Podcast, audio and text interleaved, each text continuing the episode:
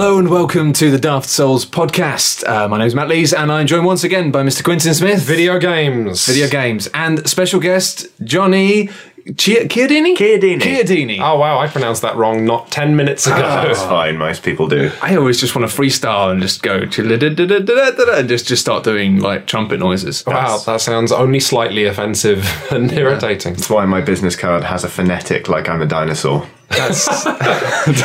I'd prefer if it literally said, I am a dinosaur. Contact me about dinosaur based business opportunities. Um, so, yeah, what have you guys been playing this week? I have been uh, since I went freelance about seven weeks ago. I've been just kind of like pottering through games I know I should have played. Um, so I've got lots I should be finishing, but I've been playing Thomas Was Alone for the first time, which is Ah. beautiful. Um, and it's got me thinking all about narrative experiences. Um, and oh, uh, Borderlands Two, finally finished it. That's Fully- another another beautiful narrative experience.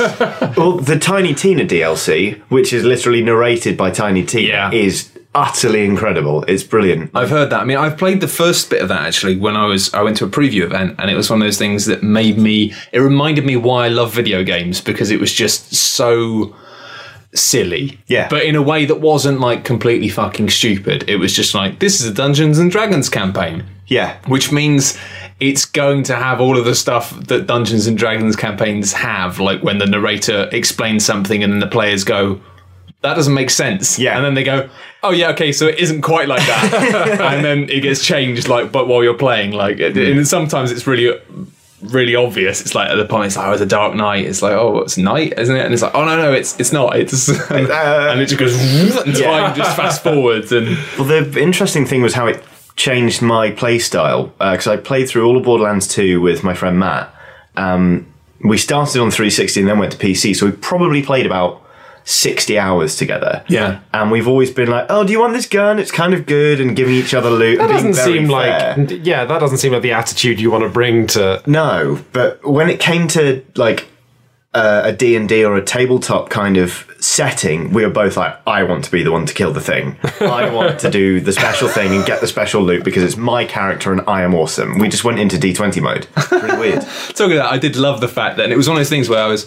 Uh, I think it was a video game at the time, and it was like no one else really in the office had such an appreciation of it. Chris did, I think, to a degree, but there wasn't anyone else there who really kind of came from the same gaming background of having played Dungeons and Dragons and stuff when they were younger. Yeah. Um, and the fact that when you get a chest, it actually it rolls a d20 like mm-hmm. above the chair, like a physical d20 spins around it, and then you get a number, and then the number on the d20 reflects the quality of the loot.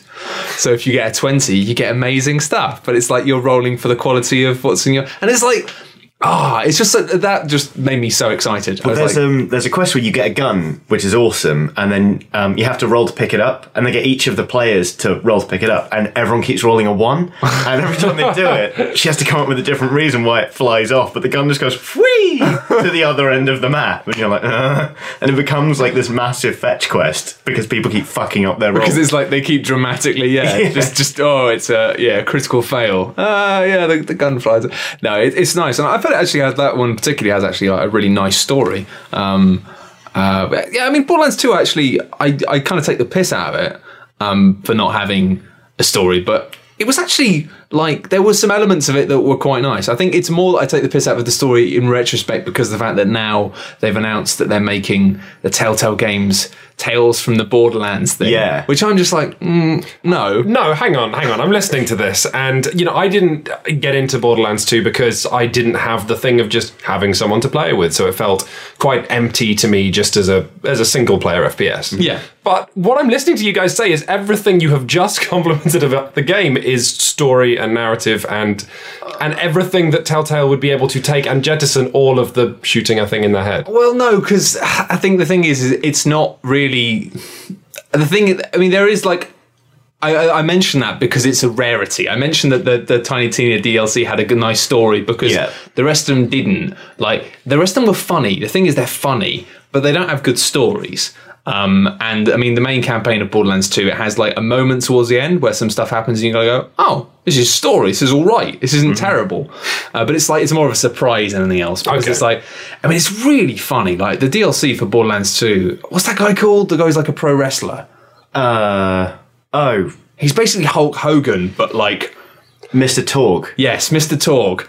He's incredible. He's Yeah. just shouting. He just he just shouts. Um, and because it's like you know, you're not always talking to him. He's just on a radio with you, and you're just going around shooting stuff, and he's just shouting. Oh my god, but that's what got. Well, I mean, I actually liked an awful lot about Bulletstorm, but I love the dialogue in it, which I believe is Rick Remender. Uh, did you guys do Bulletstorm? Yeah, of course. Right. So, but yeah, just the consistent screaming, and quite early on when you're chasing that woman through an area and you're swearing at her, and she is swearing back at you. And as the level continues, eventually your character is yelling shit like, dick shit, what the fuck does that even mean? as you're shooting at each other, getting more and more frustrated until it reaches a level of self awareness that you know the scene can't continue and something explodes and it doesn't. It's just, it's, pu- it's really funny. And I mean, that's the thing is, he's not like the thing with Torg is he does, he's not actually shouting at you. He just shouts, and the stuff he talks about is just amazing. Like, there's a bit where he's like, he's like, do you know what's? He's like, do you know what? The only thing that's cooler than explosions. Being respectful to women. this comes out of nowhere. And there's this one bit where it's just like, oh yeah, I can tell. He's like, I can tell you're a, you don't mess around. You're a maverick, but you de- get the job done. The lone cop on the streets and his partner, and he just goes off and just basically describes this like entire cop series for about four minutes, just going is into more and more Is detail this about it. part of the actual base campaign? Yeah, it's while you're Yeah, playing. You're just just running around happens. shooting It's just part of the one of the later levels or something. no, no, it's it's part of the DLC. Um, oh, okay, right, exactly. but it's yeah, it was just so funny. I remember just, and that's that's kind of what Borderlands does best. Actually, is like giving you really fun shooting shit in the head and collecting loot, whilst in between just making you laugh. Yeah. Yeah, I think like this is. Uh, obviously, I've actually played Bulletstorm and not this, but there's a thing which FPS games are now getting really good at, which is a lot of FPS games can be funny if they essentially just give you a narrator who's entirely detached from everything. Portal did it. Uh, uh, Borderlands did it, and then also obviously uh, Stanley Parable. Like these are games which kind of chuck the slightly awkward construct, like the the restrictive nature of an FPS by just having a man talking to you that's almost entirely separate from the game. Yeah, I would love it if more games did that. To be honest, like because oftentimes, especially with first-person shooters, I mean, Deus Ex Human Revolution, for example, isn't necessarily strictly a shooter, but the only people you really talk to in your ear in that way It's like fucking Pritchard. It's like, uh, I mean, oh, may I ask how? It's like you're not. You're just being a lazy waypoint. I don't care. Yeah, Yeah. yeah. That's the thing is it's it's, it's entertainment, and I think if you're actually going to have the kind of proper dialogue about what's going on. I don't think that works unless you have super savvy fucking writing. Like one of the reasons I loved um, Arkham Asylum, the first Batman reboot, was the fact that at every point in the game, Batman behaved like Batman, Mm. and there wasn't a point where you go, "Come on, Batman, what the fuck are you doing? You're Batman." Yeah. And there was actually one point in the game when that happened, when there was a point where I was like, he, Batman was walking towards a trap, and I was there going, "What the fuck are you doing, Batman? It's a trap. this is so fucking obviously a trap." And then during the cutscene, it became evident that Batman knew it was a trap, and therefore it wasn't a trap because he had shit. And I was like, Batman. And that's why I love that game is because if you're going to have that element where the, the main dialogue and the main like kind of voiceovers and stuff in the game are just about what's happening, you have to make sure that it's sharp enough that the character is always behaving in ways that make sense. Mm. I mean, I talked about it last week. One of the most fucking frustrating things about Bravely Default is the fact that there's clearly stuff going on in the game and the, char- the characters just never talk about it. It's like there's a theme for about 15 hours of that game where it's like people keep telling you, oh, they're not telling you the full truth. You need to talk to them about this. They're not telling you the full truth. And at no point do the characters go, listen, seriously, everyone we meet has said, you're not telling us the full truth. Can we just like have a sit down and chat about it? Well, this is the. Just I mean, don't do it. It's. I think it's with Batman or even Human Revolution. It's it's quite easy to have a protagonist who acts reasonably in every scene, but if they are strong and silent, you know that is a, a much easier thing to convey than a protagonist who is say panicking or frail or weak. Which is, I think, I mean, we could turn to The Last of Us at this point and look at sort of the way they try and convey frailties, or even I mean, I suppose it's Naughty Dog's. The one thing in those games that they have consistently done is flinching when bullets are fired at you and trying to convey fear as you are crouching behind cover. But th- but these are small things. And I just think it's it's a nightmarish challenge. I'm not wanting to take away what Rocksteady did, but I think conveying Batman in a game is a lot easier. Than No, you're right. You're right. Someone who's not basically a walking statue.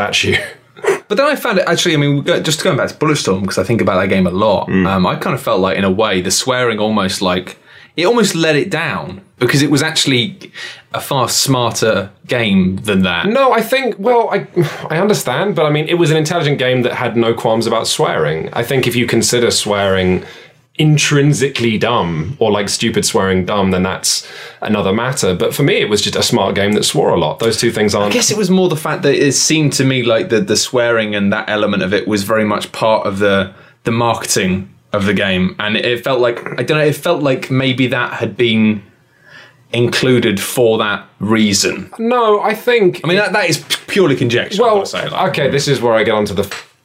It's an FPS. You are shooting people in the head for eight hours. I mean, swearing yeah. seems comparatively minor.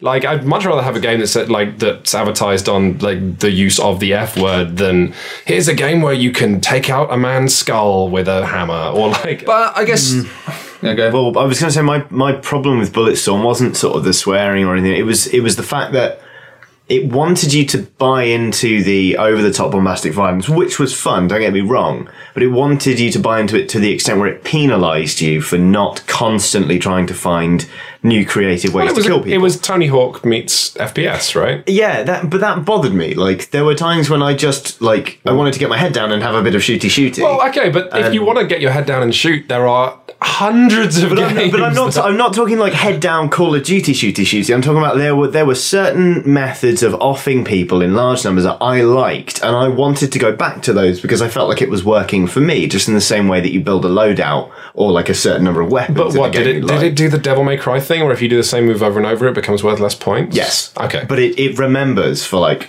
the whole time. So after like the second level, if you whip a guy towards you, kick him, and then shoot him in the head while he's flying off, it's like, yeah, we'll give you two for that.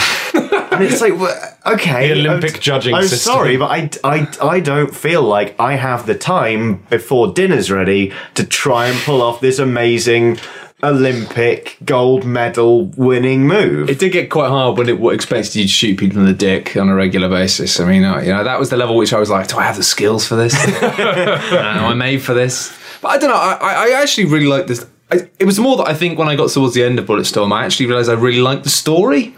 Um, and actually, I kind of felt like maybe if they hadn't gone balls out the story was actually with the great. It, was. If, yeah. if, if people haven't played it, it's a bunch of hardcore mercenaries who crash land on a planet that was meant for tourism. So it's got all these beautiful. But the planet's overrun by mutants. That's the thing. I guess my problem really was the fact that it seemed like I remember all the advertising campaigns for it were all just like kick you in the dick, vom- characters vomiting and stuff. It felt like they were very much trying to be like, "Hey, you like you like Gears of War? You like Gears of War? Well, you won't believe this. Like oh. this is like just full of like vomiting and swearing and Yeah, okay, oh. well, that's then the and pro- it the- kind of felt like all of because what upsets me most about Bulletstorm, I think, is the fact that every time I've made a video about Bulletstorm or, or mentioned Bulletstorm in a video saying it was an amazing game that sold really badly, everyone in the comments almost unanimously goes, "I thought Bulletstorm was shit," and I think it's because the only people who played it are assholes. and I feel it's a real shame because of the fact that it marketed itself as quite a crass Yeah. product.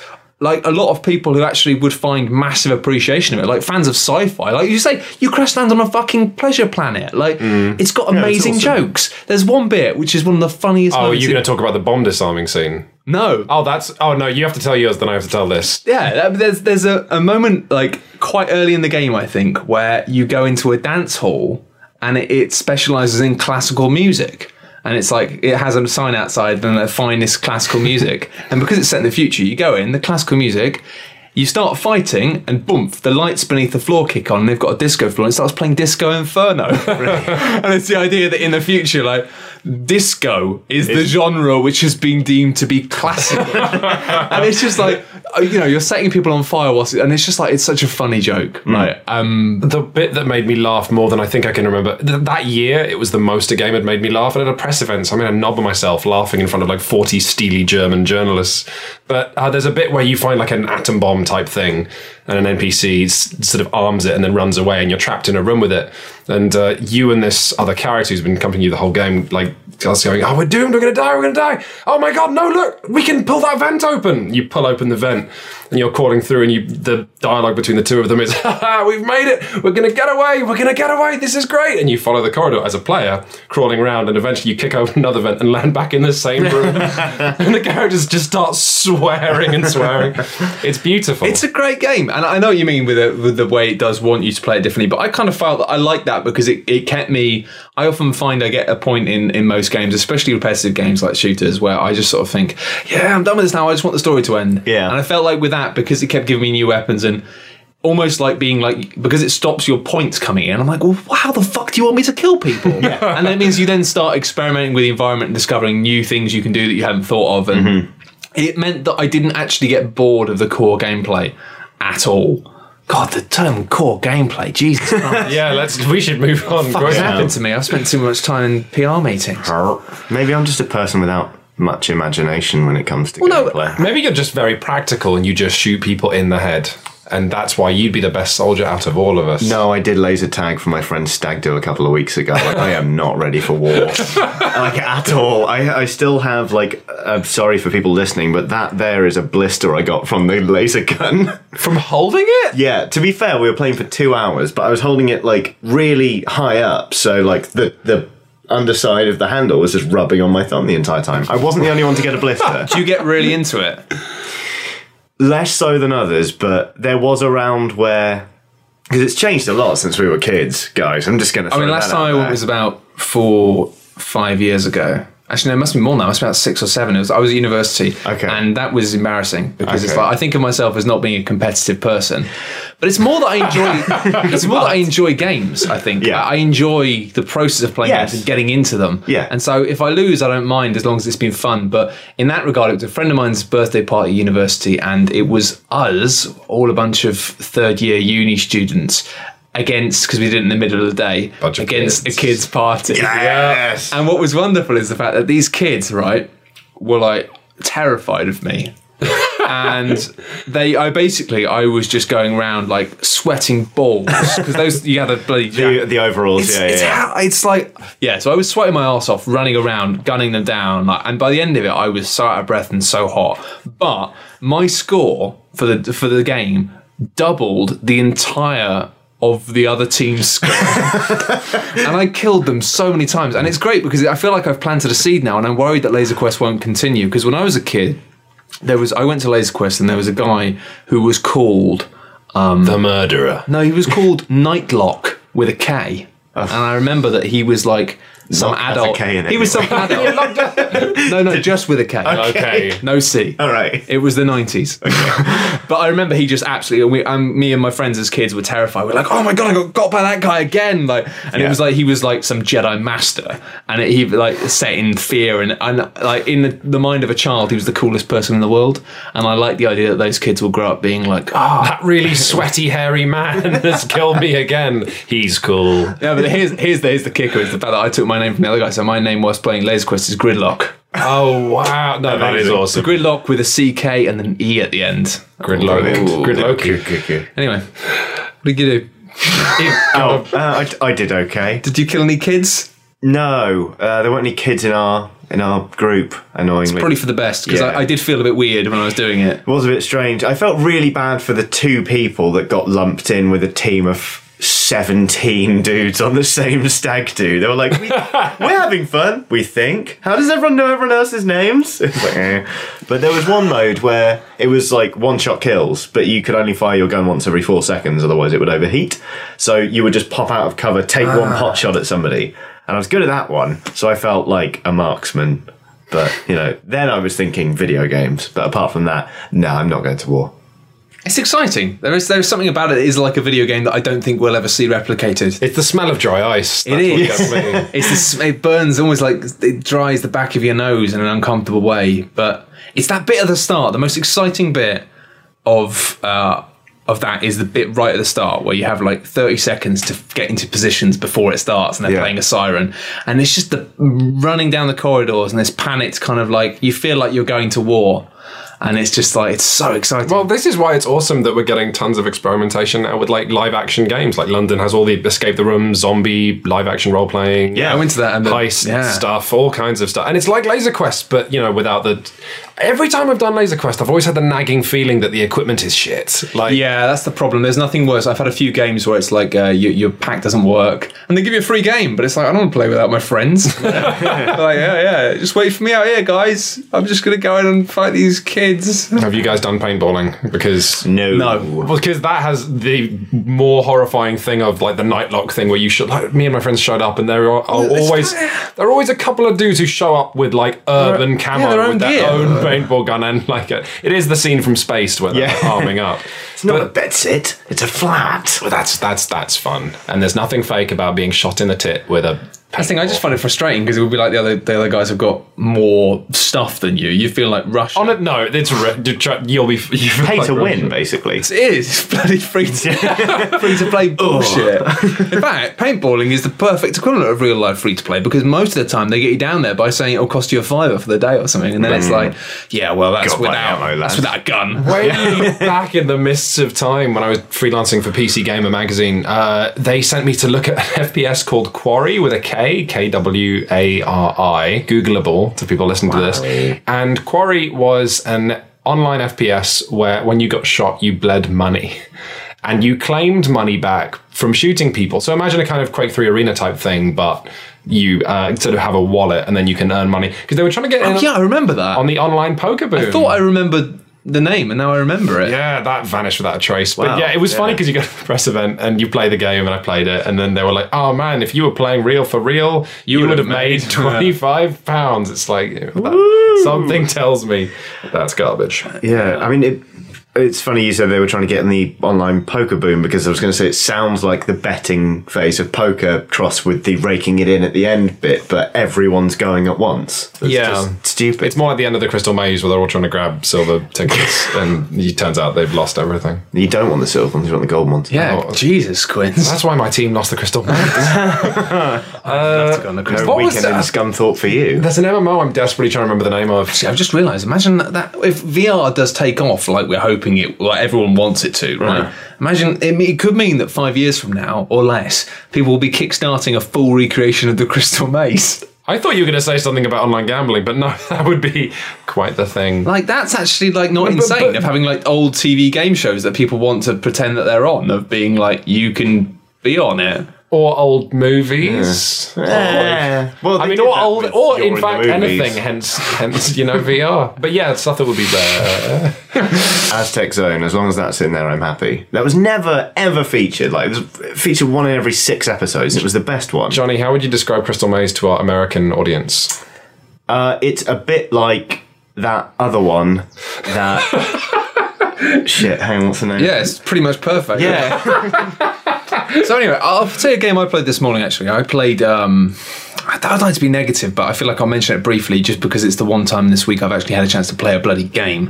Uh, I played uh, Frog Fractions because I played it briefly earlier, and I didn't get to the point where anything changed. And I thought this is a bit quirky, funny, slightly. Um, all right, and then realised that since then, because everyone's like, "Oh, Frog Fractions Two is on Kickstarter." Yeah. Oh, imagine such a thing. You gotta get money. And I was like, "All right, well, let's actually go and play Frog Fractions." It's not very funny. I mean, the thing is, like, loads of people said to me, "Oh, Frog Fractions, have you seen it? Have you seen it?" And I thought I'd check it out, but it's kind of like it's kind of like the, the Noel Fielding of video games, and the fact that it just it just keeps chucking like random combinations of things at you, in the idea that that will be funny. Like, oh, you're drinking a bacon milkshake, bacon milkshake. no, it's a milkshake, but it tastes of bacon. That's crazy. It's a zeitgeisty thing, though. It's like uh, so, everyone yeah. talking about uh, Goat Simulator at the minute. I bought it. I played it for ten minutes before I went to bed the other night. I thought, ah. My other half is going to laugh at this. I'll play that with her, and then I'll be bored. I'll In a year, everyone's going to be like, mm. Rich Stanton's Guardian review had the best line, which is that it's the video game equivalent of a comedy single, "Yeah, of a Christmas comedy single. yeah." He's right. I, I, I bought the game. I read his review and went, "Yeah, you're right," and then went back to playing it. You know, a funny, a, a good news for funny games is that the, Kickstarter that went up today, I think, um, which is the guy who made Space Team, uh, has this is the best pitch for a Kickstarter ever. He wants eighty thousand dollars to make to continue making games for free. That's all. He wants to update. He wants to upgrade Space Team. You'll you get a badge and a patch, but it's not like pre-order a thing. It's like no, it's total patronage. He made Space Team. Now he he has like two other prototypes he wants to develop and give him eighty thousand. fucking smart. And everybody, yeah. yeah, and I just it's smart. It's cool. And then I so much of smarter than bloody like I'll give you this game. But then it's interesting though because like, a lot of Kickstarters do do well because it's just a pre-order system. Yeah, but so many of them fail, like because they're just like idealistic kind of ideas. Like people going, "I, I want to make this game. You want to play this game? Let's do this." and then it's like it gets to it, and it's like, "Oh, we don't really know how to make games." like, I mean, it's sad, but so many things. Like some people are like, "Oh, I can't believe this Kickstarter's not paid out." It's like if you funded that, you're an idiot. Like, I mean, you you just look at the original page and you just go.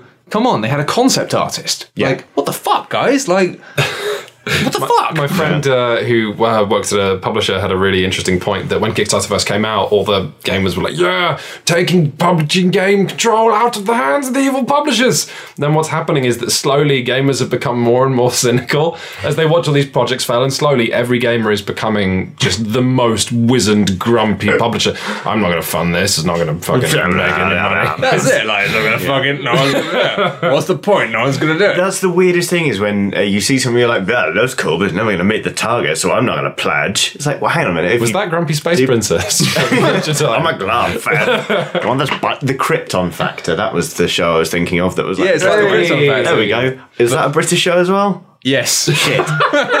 Use Google, American people. Um, Yeah, just Google it. I think it's actually shown in America because I made a joke about the Crystal Maze in uh, Game of Thrones Abridged, assuming that no Americans would get it, and they loved it. Which Oh, was good. weird. oh well, it's, it's extra funny if you're American because it's a niche reference and you laugh for being smart. I think that maybe. I think maybe they wouldn't get the Peter Everyone Andro one recently. Anyway, uh, we were not talking about Krypton Factor. We were talking, we were talking about, uh, Kickstarter. yes. Um, the other day, like uh, Chaos Reborn, the I was looking at that today, and actually, I just I've gone a bit Kickstarter mental this week. Yeah. because I I don't know I've maybe been thinking about it more, and I'm like, actually, you know what? I've sort of become sustainable through people kickstarting passion ideas. So I'm actually thinking like, well, no, actually, I want to make sure I spend like a bigger proportion of the money I'm earning every Well, yeah, a lot of every people on um, uh, what is it? It- Services do that whereby they pay ten percent of what they get to other Kickstarter projects. Yeah, I mean, I like I'm I'm vaguely probably going towards that now, just because I, I kind of think, hey, fuck this, I should be doing this as well. You know, it's a good thing to do. Hmm. So I've kickstarted um,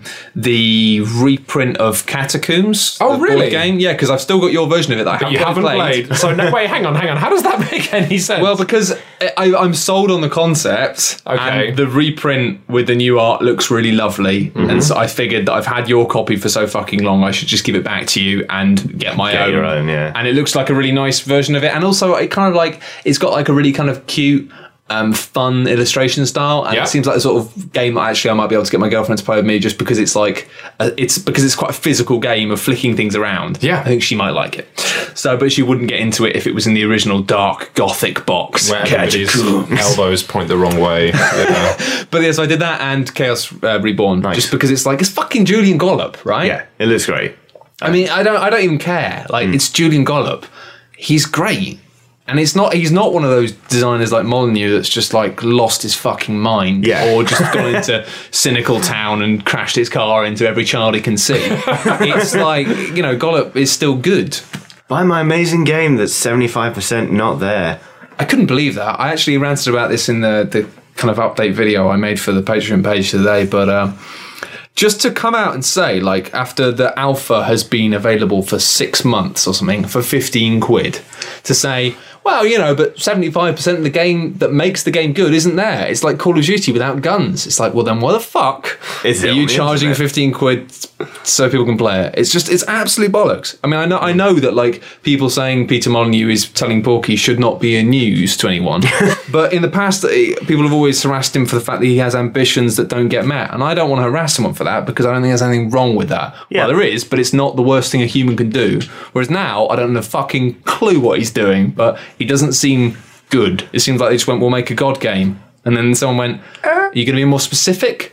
No. No. We'll pick an arbitrary winner who pokes a box the best from the world. Do you guys And know the s- maybe that'll have the the, idea. story of how Peter Molyneux first uh, came across the concept of Populous. Because he was like he was going door to door selling school books, I think. Or so he was a salesman of some. He was selling books. I know that much. And he was doing a sort of game where you had to build a town of people. And uh, he he's not he wasn't a programmer by trade, and so he didn't know how to do pathfinding.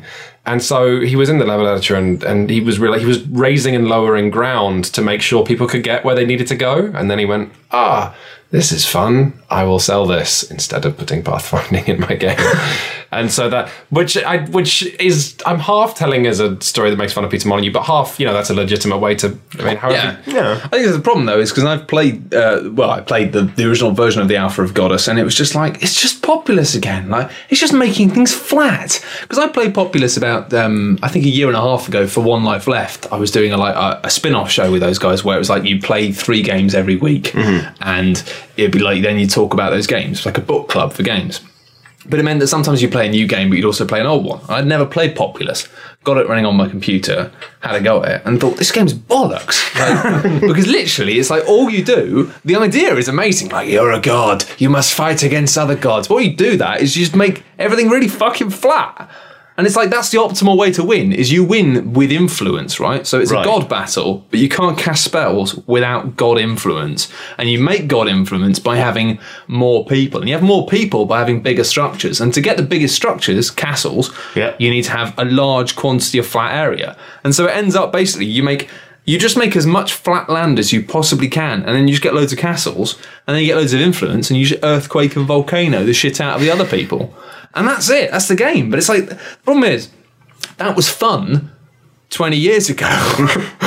but now it's like you play Godus and it's just like, there's no game here. This is just making. Car parks. It's fucking Milton Keynes. Like, it's. it's uh, uh, it really frustrates me just because of the fact that, like, the way that they've approached. Um, and sorry, this is repeating myself if you've watched my Q and A video, but it just, it's like they're 22cans and Godus. They're approaching it like they're the fucking crazy kids with a concept artist saying, "We're going to make the best RPG ever." Hmm. Why is it going to be good? Because it's not going to have all that stuff you don't like in it. And then like being like, "Oh, actually, we don't know what we're doing." Yeah. When they start doing it, these are veteran game designers, and they're suddenly being like. I mean, for hit for Molyneux say things like the game won't be done until players are happy. What the fuck are you making? Like, I mean, like that's not how game development works. I mean, it's the sort of thing that if you're a player, that sounds amazing. what was in the middle of his cube? It was an opportunity to influence. To God. It was a God. video of him. It was a video of him, but it was telling you that it was your opportunity to be. It's a guy God called uh, is it called Craig? He's Scottish, right? Who downloaded the app an hour before he. Because he was like, mm, Oh well, because there would be a rush towards the end, Yeah, right? he said he felt quite bad about that, but he still took the prize. Screw it. But he gets to be the god in Godus. Actually, I called that before it happened because Molyneux said, "Oh, it's a, it's an, it's And a potentially prize, life-changing. a life-changing prize that you couldn't put a value on." I'm like, "Oh, you're going to be a god in your next game, aren't you?" Because that's the sort of thing that you would think we couldn't put a value on. Whereas I quite happily take 500 quid instead, um, just because I feel you bad. for would, him. wouldn't you? I would, I would, because I know, and I feel sorry for this guy because he's going to be a god in a shit game. Yeah. but um, yeah, I've been getting early access to a game which isn't shit. good. I've been playing Nuclear Throne. Oh, I've been thinking about that. I tell you what, it's I, I on Dark Dark Souls episode one. I ranted about how good Luftrausers was because I like to, to rouse a lot, and Nuclear Throne is just as good. And the funny thing, I was thinking on my way here, Vlambeer, I first became aware of when they released Super Crate Box, which Yeah. is this hyper type platformer. And then they've done uh, uh, Luftrausers, which is this like side side scrolly airplane thing, and now Nuclear Throne is like top down isometric shooty Binding of Isaac style stuff. They and they're all as good as one another, like Yeah. just gently flitting from genres that are similar but but different. And oh my god! And actually, what surprised me is I'm not a big fan of the kind of radioactive uh, post-apocalypse stuff because it turns out I watched Mad Max the other uh, year, and it's actually it's not it's really interesting. Like it's a fascinating, bizarre art direction where the chief of police is wears a sleeveless vest and is. I thought you were going to say it was bad. Then I was going to have to like fight you. no, no, it's amazing. Mad Max the is gang, brilliant. The gang is like this weird omnisexual group who like, uh, you know, like destroying. ca- Very, very, very creepy film. And uh, to, to say that like Fallout or something is inspired by Mad Max, it's like that's tremendously disrespectful to Mad Max because well, the took- first film. They just took the clothes. Exactly, exactly. And less, yeah. Australia. They took the clothes in Australia. Anyway, so I'm not a big fan of radioactive post apocalyptic stuff, but Nuclear Throne, I should have just trusted Vlambeer because the texture of it is all weird and skewiff. Like when you first start, the main menu is just a campfire with all the playable characters set around it in a randomized order. Great. And like the first one you select is like a fish, and as you click on them, they all sort of do stuff. But th- it's like indie guitar music playing, and the fish is the one playing the guitar. And then when the game starts, they go off on their nuclear rampage. And there's just gently the sense that they're all a bit tired. like the soundtrack isn't just rock and roll, it's got an element of like sadness. It almost sounds like the village music in the original Diablo, if you remember Tristram, the kind of Yeah. mournful guitar. There's a touch of that to it. And on the upgrade screen where you level up, it's like there's this the, the entire game is encapsulated in that one of the powers is called like shotgun or shell fingers. And it's a picture of your character looking at their hands and all those fingers have been replaced with shotgun shells. And it means that when you use a shotgun the bullets bounce more. But the character's face is like really sad that his fingers are shotgun shells. And that sort of sums up the game. It just sort of it's not quite what you expect but it is so tight. The shooting is That's so the thing is, I, I think what I respect most about uh, that I haven't played it yet, but I I was reading an article about it, and just the way that they're like the way that they're approaching early access is amazing. Uh, they've actually bumped the price up and been like, it costs m- more to get into early access than it will to buy the final game.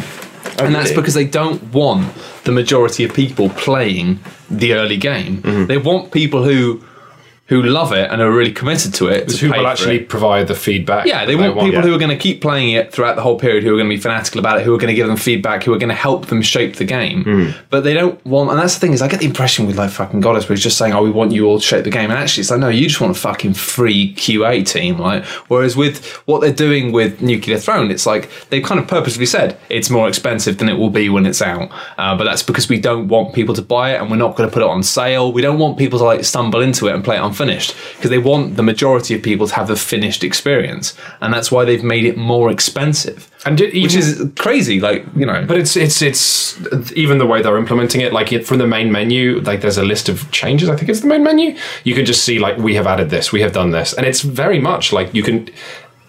Watching the game be developed is almost like receiving a little micro DLC. Pack. I think they've been they've been streaming like on Twitch. They've been streaming the development of the game. Yeah. Wow. like they've actually been like just having like really candid they're showing people how it's happening. tremendous. If you've met any of them in real life, well, it's Rami who does a lot of the talking, but uh, there's a lot of good, really talented people, and they're just very cool, very smart. Like, and they work hard. You know. Yeah. They came back obviously from the whole ridiculous fishing, ninja fishing saga. That was them. If um, Yeah, I remember. They're just basically getting their game. their game got cloned and sold massively, and then they sort of and they persevered. They they went away. They sort of like they had they worked with Zach Gage to have this amazing new art direction. They finally released their not a clone like months later, and because they made it. It's like, oh, you're going to clone us? Well, we're just going to be so fucking good. Yeah. You cannot clone. And then, sure enough, their front page of the App Store, they sell a lot, they win awards, and then they go and make Nuclear Throne. They're just a powerhouse. Well, It's that's good, but they do pride themselves, uh, pride themselves rather on on delivering things that are complete and that just work. Because I think with a lot of Steam Early Access games, um, oftentimes the the community aspect and the fun you can have playing it is greater before the game is fully released than afterward. Like the most interesting stuff that's been written about DayZ has been like before it even was a proper, you know, even when it was as a mod and then it was in the very early phase of early access, and now everyone's kind of already bored with it. So Yeah. once it finally comes out, people will review it, but they'll be like, eh, "This isn't a special thing I that's think, that- evolving I anymore." think that's unfair. You know, I mean, I get, I get, it- it's unfortunate, and that Hmm. just it's sort of it's a problem with the video game press. I would argue more with more than with the game. Yeah. if because we are always excited about what's new. That's what makes our jobs easy. It's what sells, you know, advertising space. It's what gets traffic. Uh, so you know, if a game so we can get early access to something that isn't finished, of course we're going to look at that, and of course we're going to be less interested by the time it comes out. But that doesn't mean it's less interesting as an object. But I guess I, I just mean to, mm, well, I guess because the community is, is discovering things in like an imperfect world as it grows, there's something fun about that. That It's like being a becomes more- frontiersman. yeah, exactly. You know, there's a, there's a sense of discovery, and it feels like your experience grows with. I the guess game it's, it's the equivalent of like playing Dark Souls um, uh, without knowing much about it.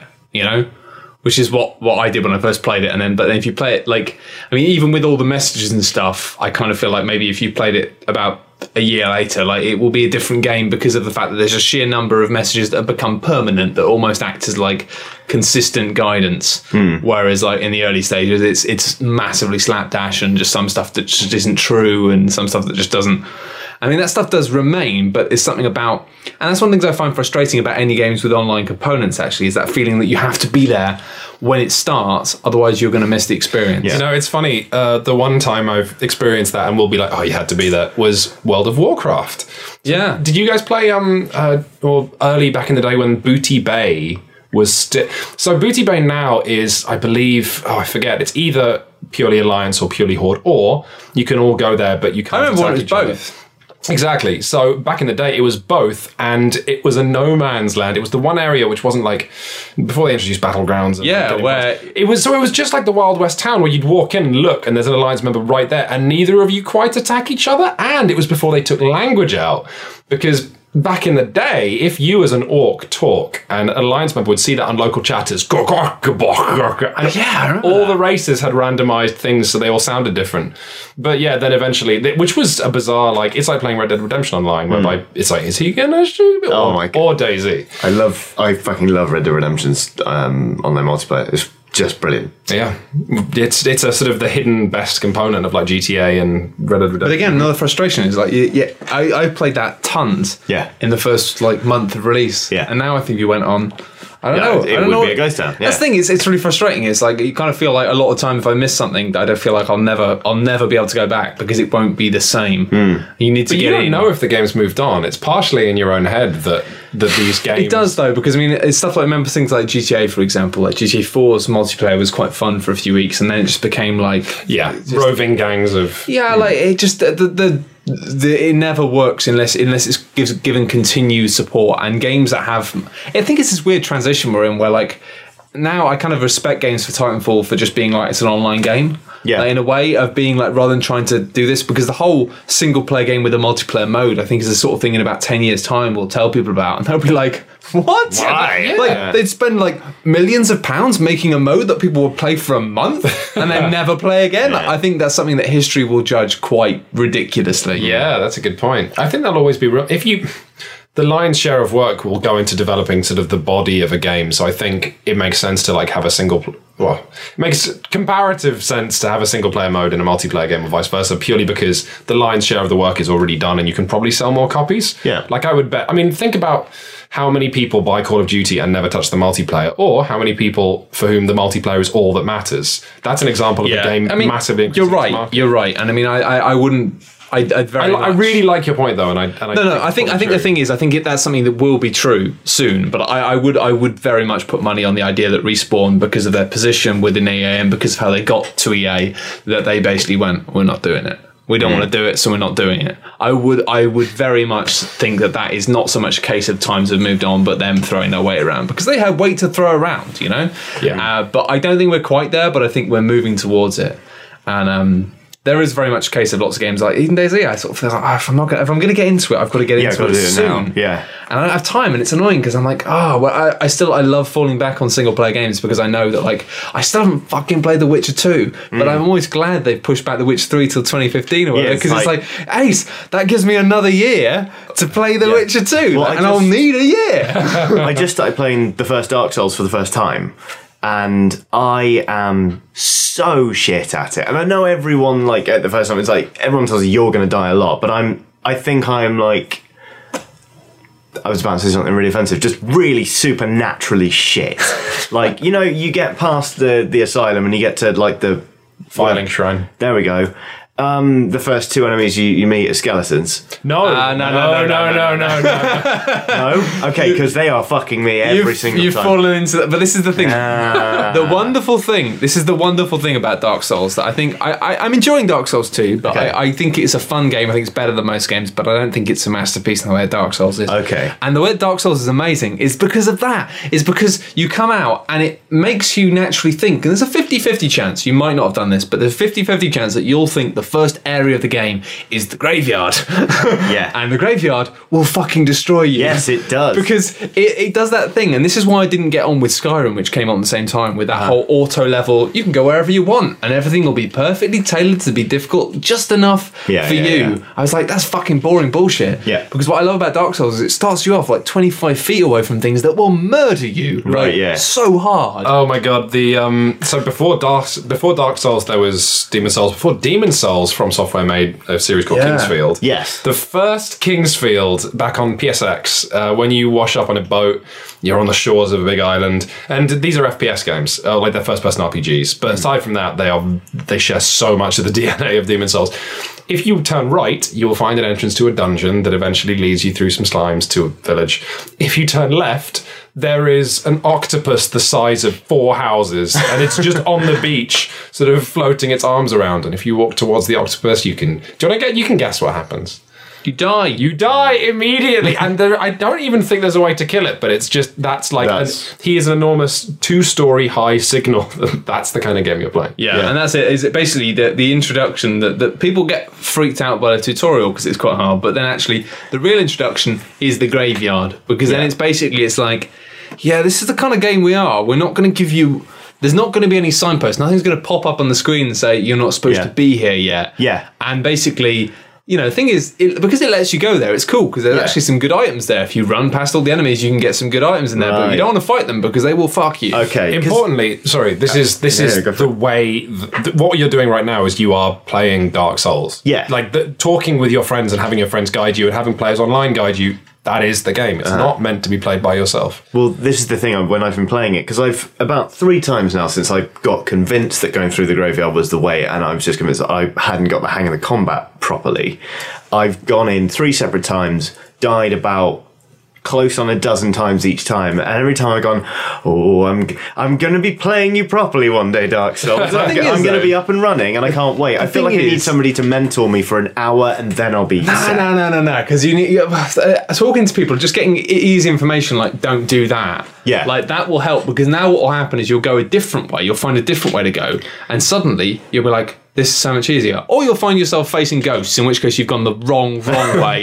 Run the fuck away. Okay, fine. But it's it's like. I don't know. What I like about the fact that it gives you that option is last the last playthrough of Dark Souls I did Mm-hmm. on PC. I don't think I finished it, but I decided uh, I started at the Firelink Shrine after the tutorial, and I went to the catacombs first. And it's like just because I knew I could, just because I knew Yeah. I was good enough at the game and understood the game enough, I'm like, I know that I'm not supposed to go to the graveyard because it's really hard, but I can do it. I did, and I went through and I like killed Pinwheel as my first thing, and it's like, Oh wow, really? yeah, because you can do it. Like if you know what you're doing, it's not that hard because Pinwheel as a boss is actually very easy. It's just the skeletons, but then obviously you realise you go on the skeletons aren't actually a risk. And the only reason they keep coming back to life is because there are pyromancers. If you kill the pyromancers, no more skeletons. Anyway, hmm. I mean, I- the thing is, I'm, I, I want to talk more about Dark Souls 2 because I, I'll very briefly, and I'll be cryptic again because I know people appreciated the crypticness that last time, but. My God, last time I was talking to you, Quinns, you basically hinted to me that I should go to a certain area. Um, you were like, No, we, we can say that. I mean, yeah, you said you said to go down the well. You were were like, in the middle of Majula. there's a well in the middle of Majula, and it's kind of like a big drop, but you can get down. And he was like, yeah, you should inve- think about investigating that soon. And I was like, all right, yeah, I'll think about investigating that soon. And then what I found down that well turned me into a monster. yeah. And then I spent about, well, actually, most of the last weekend being a monster. I had a great thing where um, Lame. No, not Not lame. lame. I just, Incredible. I just don't get Dark Souls yet. There's a. I had a Friday. I, I can't remember if I said this in the podcast, but I had a Friday night. I, I always play a very nice man in any game, and then Dark Souls 2. One Friday night, I was um, uh, in a mood that wasn't even bad, but I wanted to to, to mess with some guys because I hadn't been ina- invaded enough in Dark Souls 2, so I just spent the evening invading people, like six, seven people, and my thing was walking towards them as slowly as possible and pointing a lot. And then walking some more and pointing, uh, and generally trying to be the TT thousand. Um, from Terminator 2. And uh, that was fun. And then I, after it, I knew there was all this weird junk in my character to do with being guilty now, but I'd found the secret character who cleanses you of your sins. I had a great, I laughed out loud at my, at my screen because I found him and I went to the attic where he lives. And he said, Brother, do you want to be cleansed of your sins? And he, he hadn't even offered me that before when I talked to him, so I knew I was in the right place. And I go, Yes. And he goes, Are you sure you want to be cleansed of your sins? And I got the yes no dialogue box. I'm like, Oh shit yes. And he goes, all right, 136,000 souls. and I went, what? That's a lot of sin.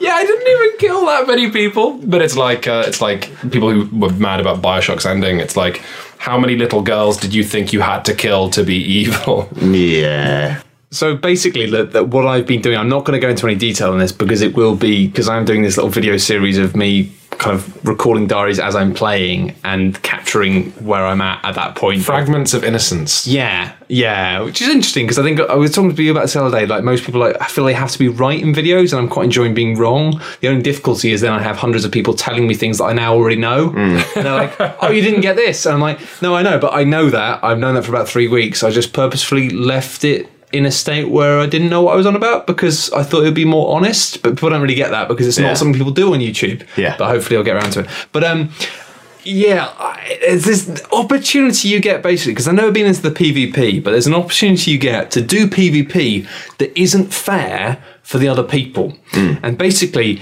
you get the opportunity to basically fuck with people in a way that's just heavily unbalanced towards you Right. um, for your personal gain. There's actually, all the covenants are now really interesting and do really cute stuff. Yeah, I don't know if they've expanded it as as much as they could have done, but it's still really, really cool. But this whole thing hmm. is just I got into it in a horrible way because I've never liked the idea of doing what you were doing and just invading people and fucking with them and then killing them. But for some reason, invading them and fucking with them and killing them where the odds are against them even more than usual, I really like. and Funny that. I don't know why. I mean, I just got hooked to it, and actually, I'm not, I won't go to the full depths of it. But there's there's there was one element of of me that I would just end up doing something that I didn't need to do, that wasn't even part of the game, and just just to really fuck with people even further. And I think it was something the game was encouraging me to do. And that's something I'll definitely talk about when I eventually. I, I don't want to spoil it more, but watch the video if you want to know. But I'll tell you guys afterwards. But I really don't want to spoil it because it is amazing. This whole area and this whole the way it unfolds and the way it happens is just brilliant.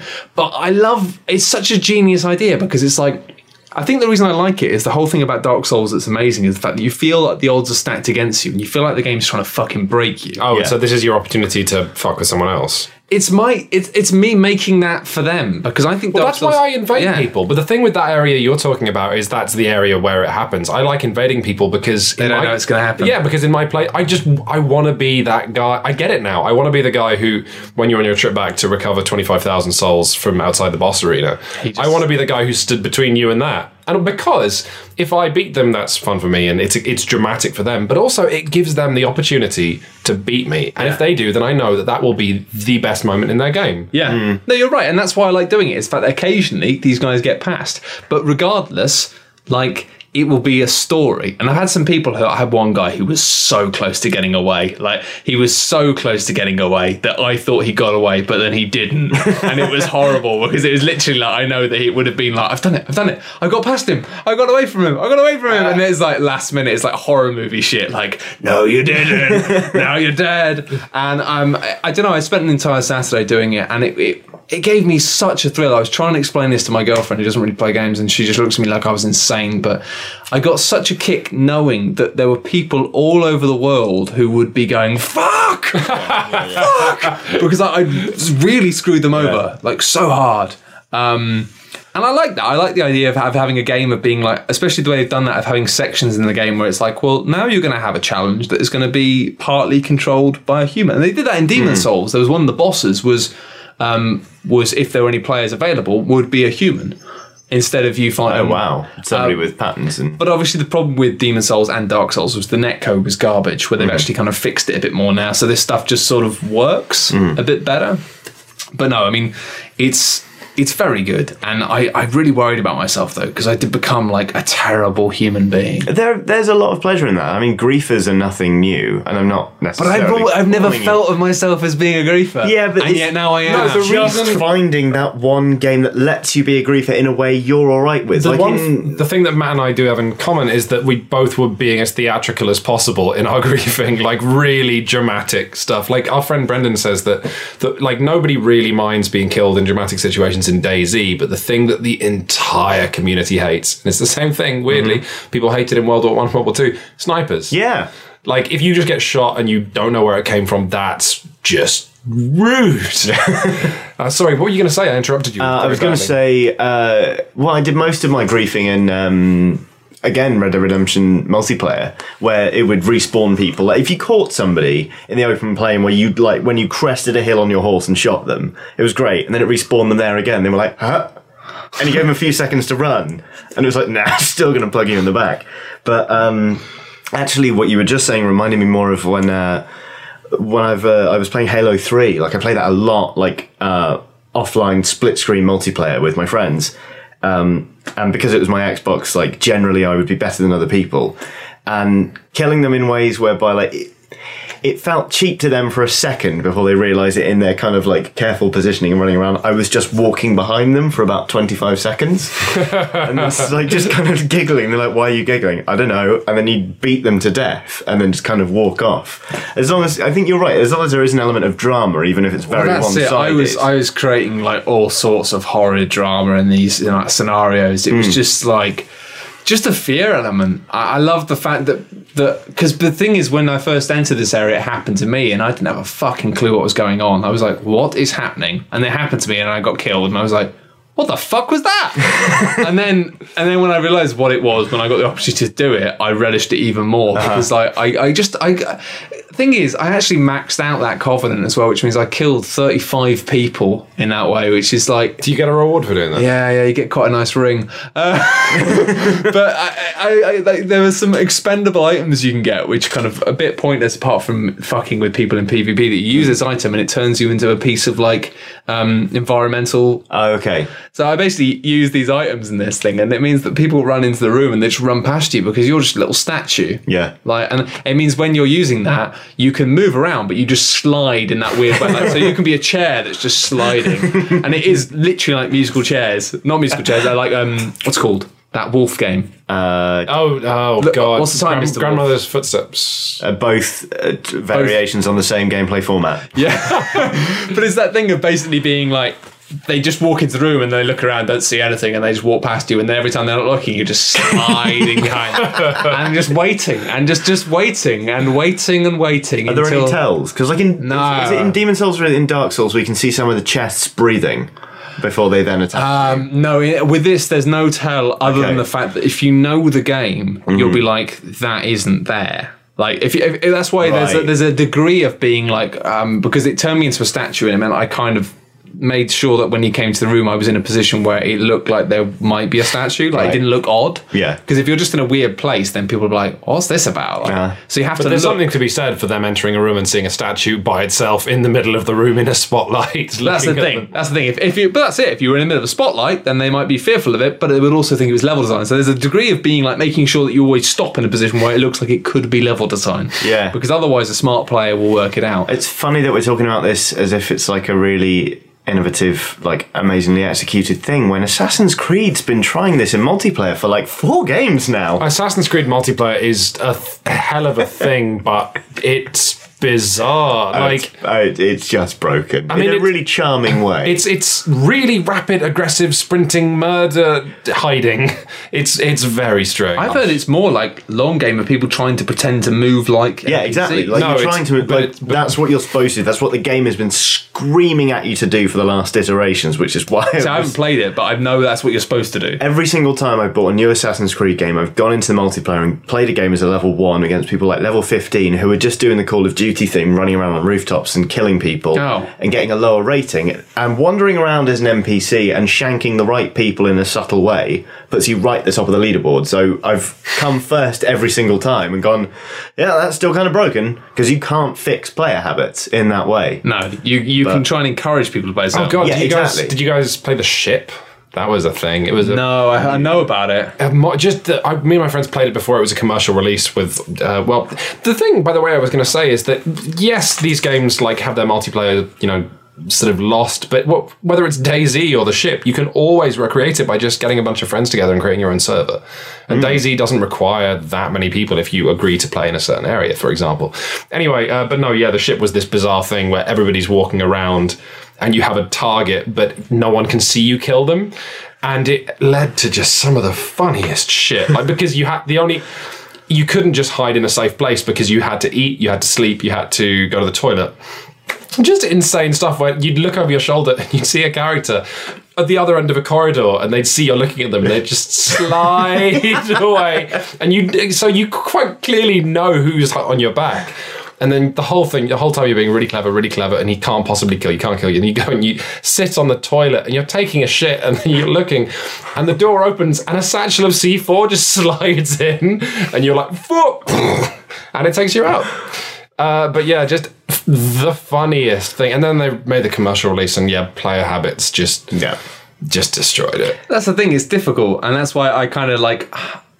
That's why I enjoy things like this in Dark Souls 2 because it doesn't give the other person a choice. Yes. It's very much like playing it like an RPG. It's like you're the games master. Yeah, like it's Easter eggy It's your game, and like they have to play by your rules. And there's something really fun about that because one of my favorite things I've noticed in these areas is, uh, as with any PvP in uh, in Dark Souls, it seals off the area with smoke. So it means that then they can't leave the area Until you until the fight is over.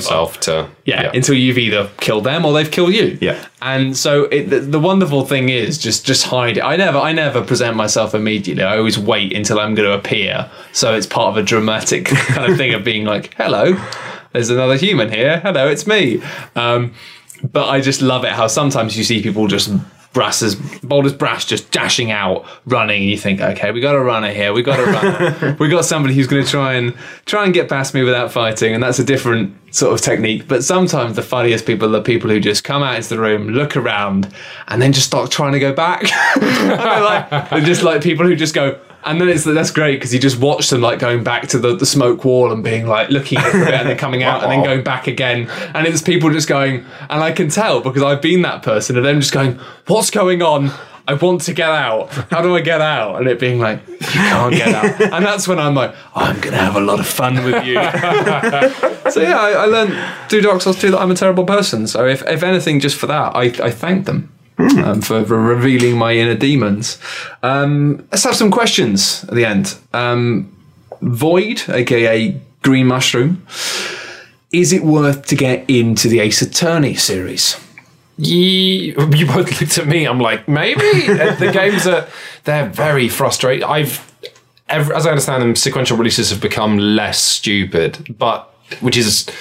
I got in there right at the beginning, and that central mechanic is great. The courtroom, and you have to pick where someone's statement is a lie and then present them with the evidence, but the puzzles just didn't hang together. It was intensely frustrating. And so I've been turned off later versions, but apparently they're really strong now. And Ace Attorney versus Phoenix Wright is. No, Ace Attorney versus Professor Layton. I think I got annoyed with the fact that I loved the first one, but it was, as you, as you say, some of the puzzles were like bullshit. Like, how the fuck was I supposed to work that one out? Yeah. It's like you're trying to reverse uh, Jonathan Creek. And you have to do the whole scene again if you. Yeah, that's horrible. When it's like you guessed wrong too many times, you have to do the whole thing again. It's like it's like having to. It's like somebody saying, "Oh, you know, you you left the room when last five minutes that TV show on, so you have to watch the whole TV show again." It's like what, what?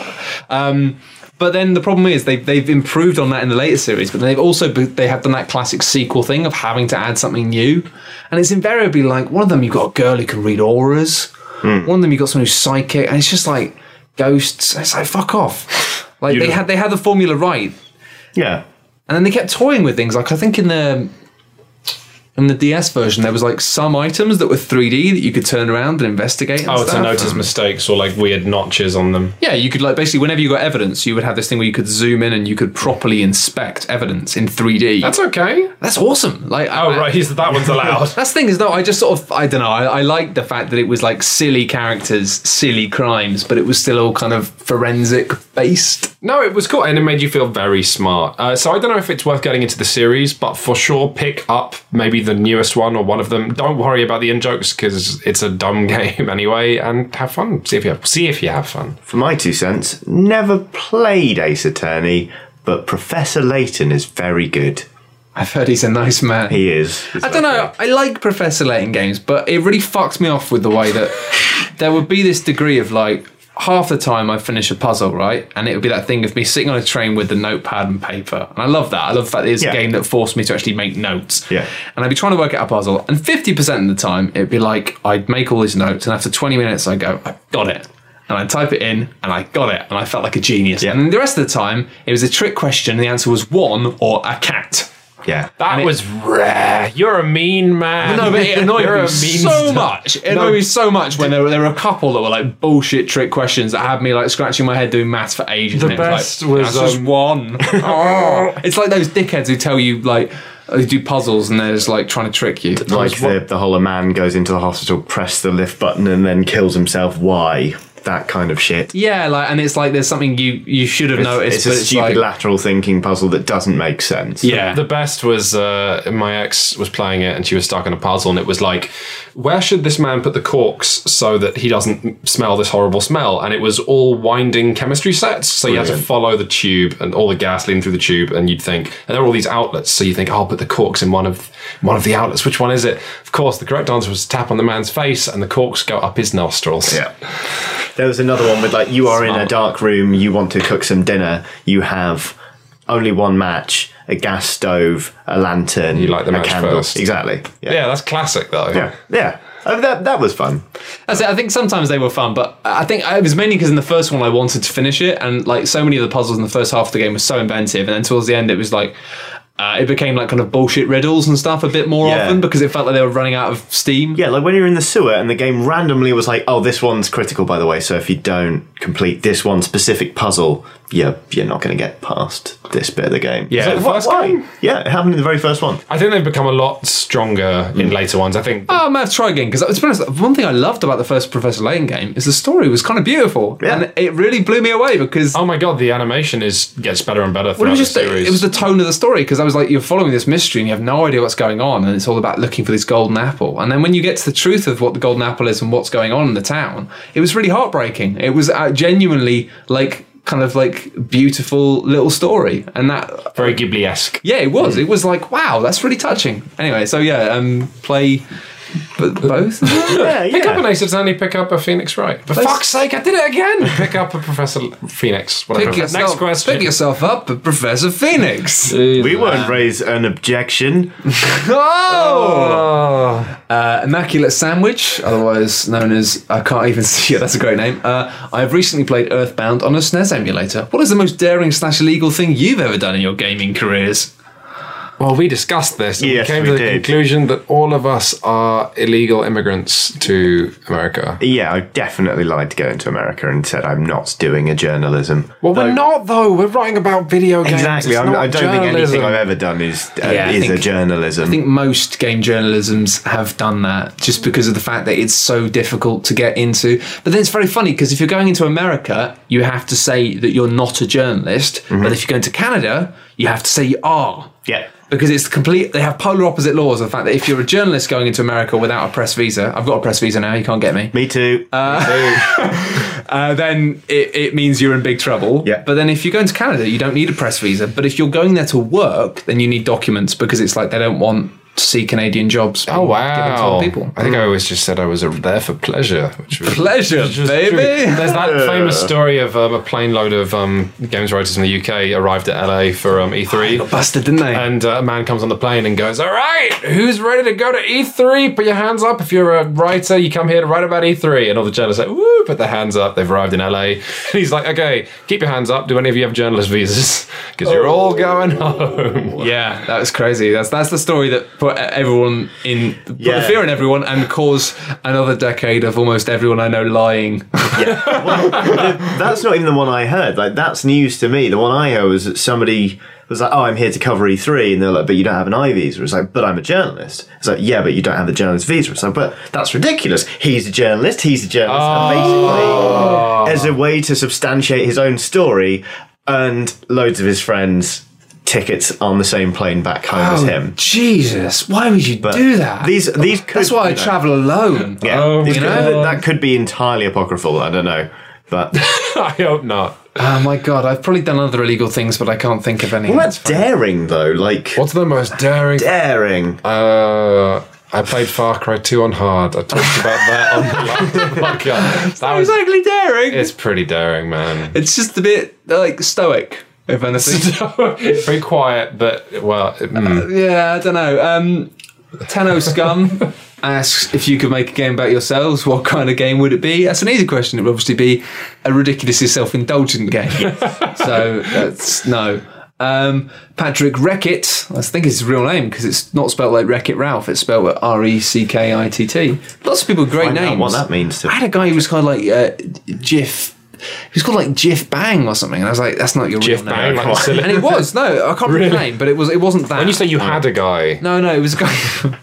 let's not talk about this. We've done the illegal question. It's not illegal. It's uh, let's get married. Let's all get married to a man called Jiff Bang. Look how clean he gets this penny. He's fantastic at cleaning pennies. That's why I married him. Whatever his name was, it was an unlikely name, and it was real. So that's that's the shittiest anecdote I've ever told. Um, your thoughts on the worst design levels slash areas in games? What are the worst? Worst, and he also says all the most surreal, which is a very different question. But what are the worst? uh, so we're not allowed to answer the, the get out clause of surreal. We have to go for worst, most hateful. the water temple in The Legend of Zelda. You know they fixed that. Really? Yeah. No one enjoys the water temple. Well, no, they fixed it in um, the 3DS re- re-release. How? really easy. Uh, what they did was um, the different, like you know how you have that whole section. The whole problem is that you have to go underwater and then go through the different holes underwater Yeah. to get to different areas. But it was such a fucking deep chasm, mm-hmm. and because it was underwater, you lost your bearings. Yeah. All they did was just put like so above the doors, they had like one door had like two red lines, one door had three yellow lines, one door had like four blue lines. Mm. So basically, they just put markings. yeah. So as soon as they put markings on all the different entrances that you could go out of that main kind of mm. tunnel, um, it was really easy because I had somebody who was like, "Oh, the water temple's not that fucking hard. I did it in about an hour." I was like, "What? What?" And then I looked at the game and I was like, "Oh shit, they've changed it." Oh, okay. I also hated the Great Jabu-Jabu's belly in Ocarina of Time. Yeah, they haven't changed that. No. Well, why would they? They're just going to re-release it on something soon. It was just the bollocks of having to carry around that fish girl. Yeah, and just slide through all those different rectums. It's horrible.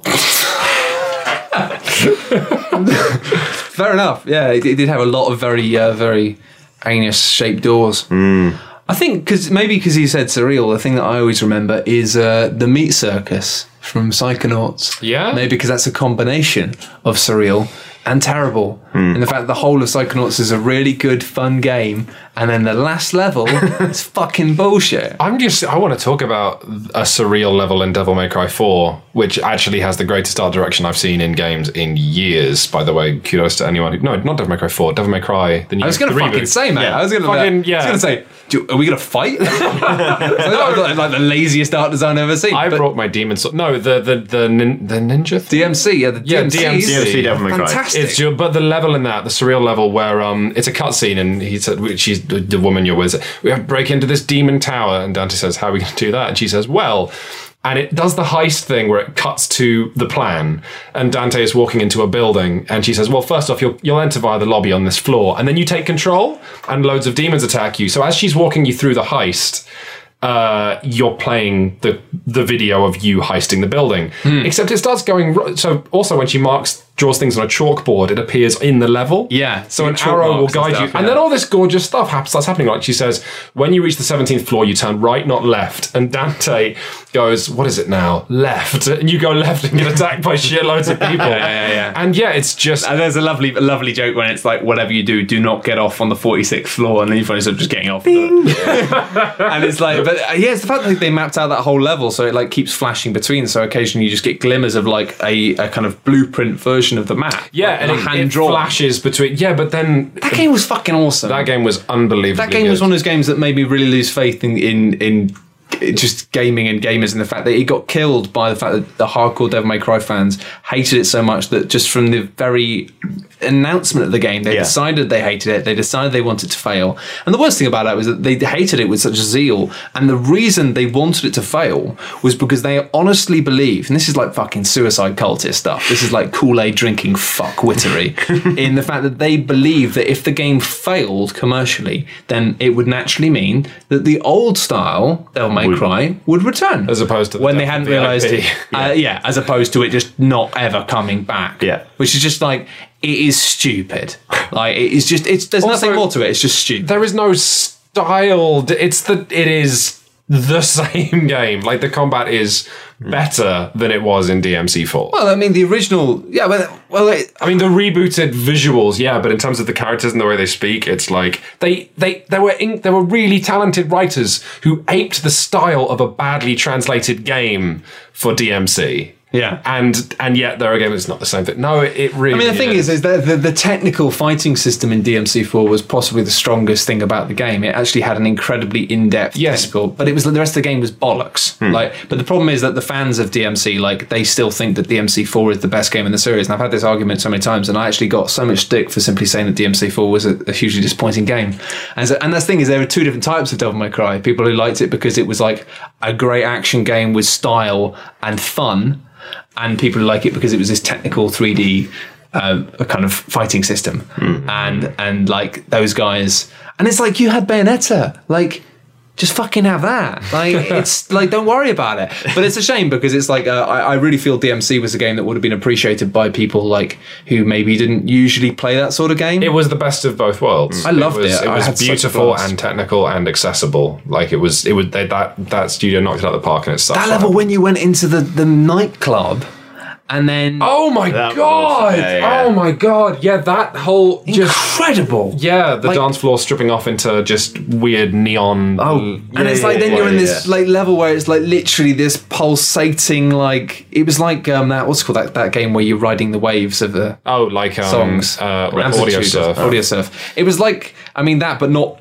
randomized. It was like art directed, and so you had And it was like beautiful. It was amazing. when you jump off the river and you fall into the reflection and end up in the reverse world, uh, and of which is just the skyline but upside down. So you're walking on the up underside of bridges and all that stuff. It was a stuff. blast. The, you know, like it, it, the art direction was the sound. The story kind of obviously got a bit bollocks towards the end, but just it was just fucking blast that game. It was a hell of a thing. I It was just it such so a shame that it bombed so hard because it was like, and it bombed because of the fact that this this group uh, who like dictated the the voice of fans of that genre Yeah, just, just wanted it to yeah. die. And it's like it's literally it's like a fucking you know what they call like the Aborigines like the, if you will something to die hard enough it will die and it's like you, you pricks. Well, but good news, the- guys! You're going to get Devil May Cry five, and it's going to be the no, you're not. You No, no, you've done you've done that You've one. killed it. Um, and finally, um, one last question. Uh, this one for you, uh, for you, I think, Quinns. John, uh, John Hilton asks, "Have you got any good ghost stories?" No. No, we have no ghost stories. This is Dark Souls, no ghosts, Max Ganache. Max Ganache, no Ganache this week, but no ghosts, so it's fine. Anyway, um, that's it for this week. Thank you very much for joining us, Johnny. Um, yes, my pleasure. And as ever, Quinns, well, well, well not as ever. Uh, next week, we're going to have, uh, because everyone's been bloody busy, it's why I got so many guests. People are bloody nightmares. Um, we're going to have, next week, we're going to have uh, Jon Blyth and Aoife Wilson. All things going to plan. I'm actually really looking forward to just listening and seeing what, what happens. It's it should going to be, be, fun. great. It gonna should be be, good. fun. Anyway, thank you very much for listening, and we'll see you next week. Bye. Bye. Bye.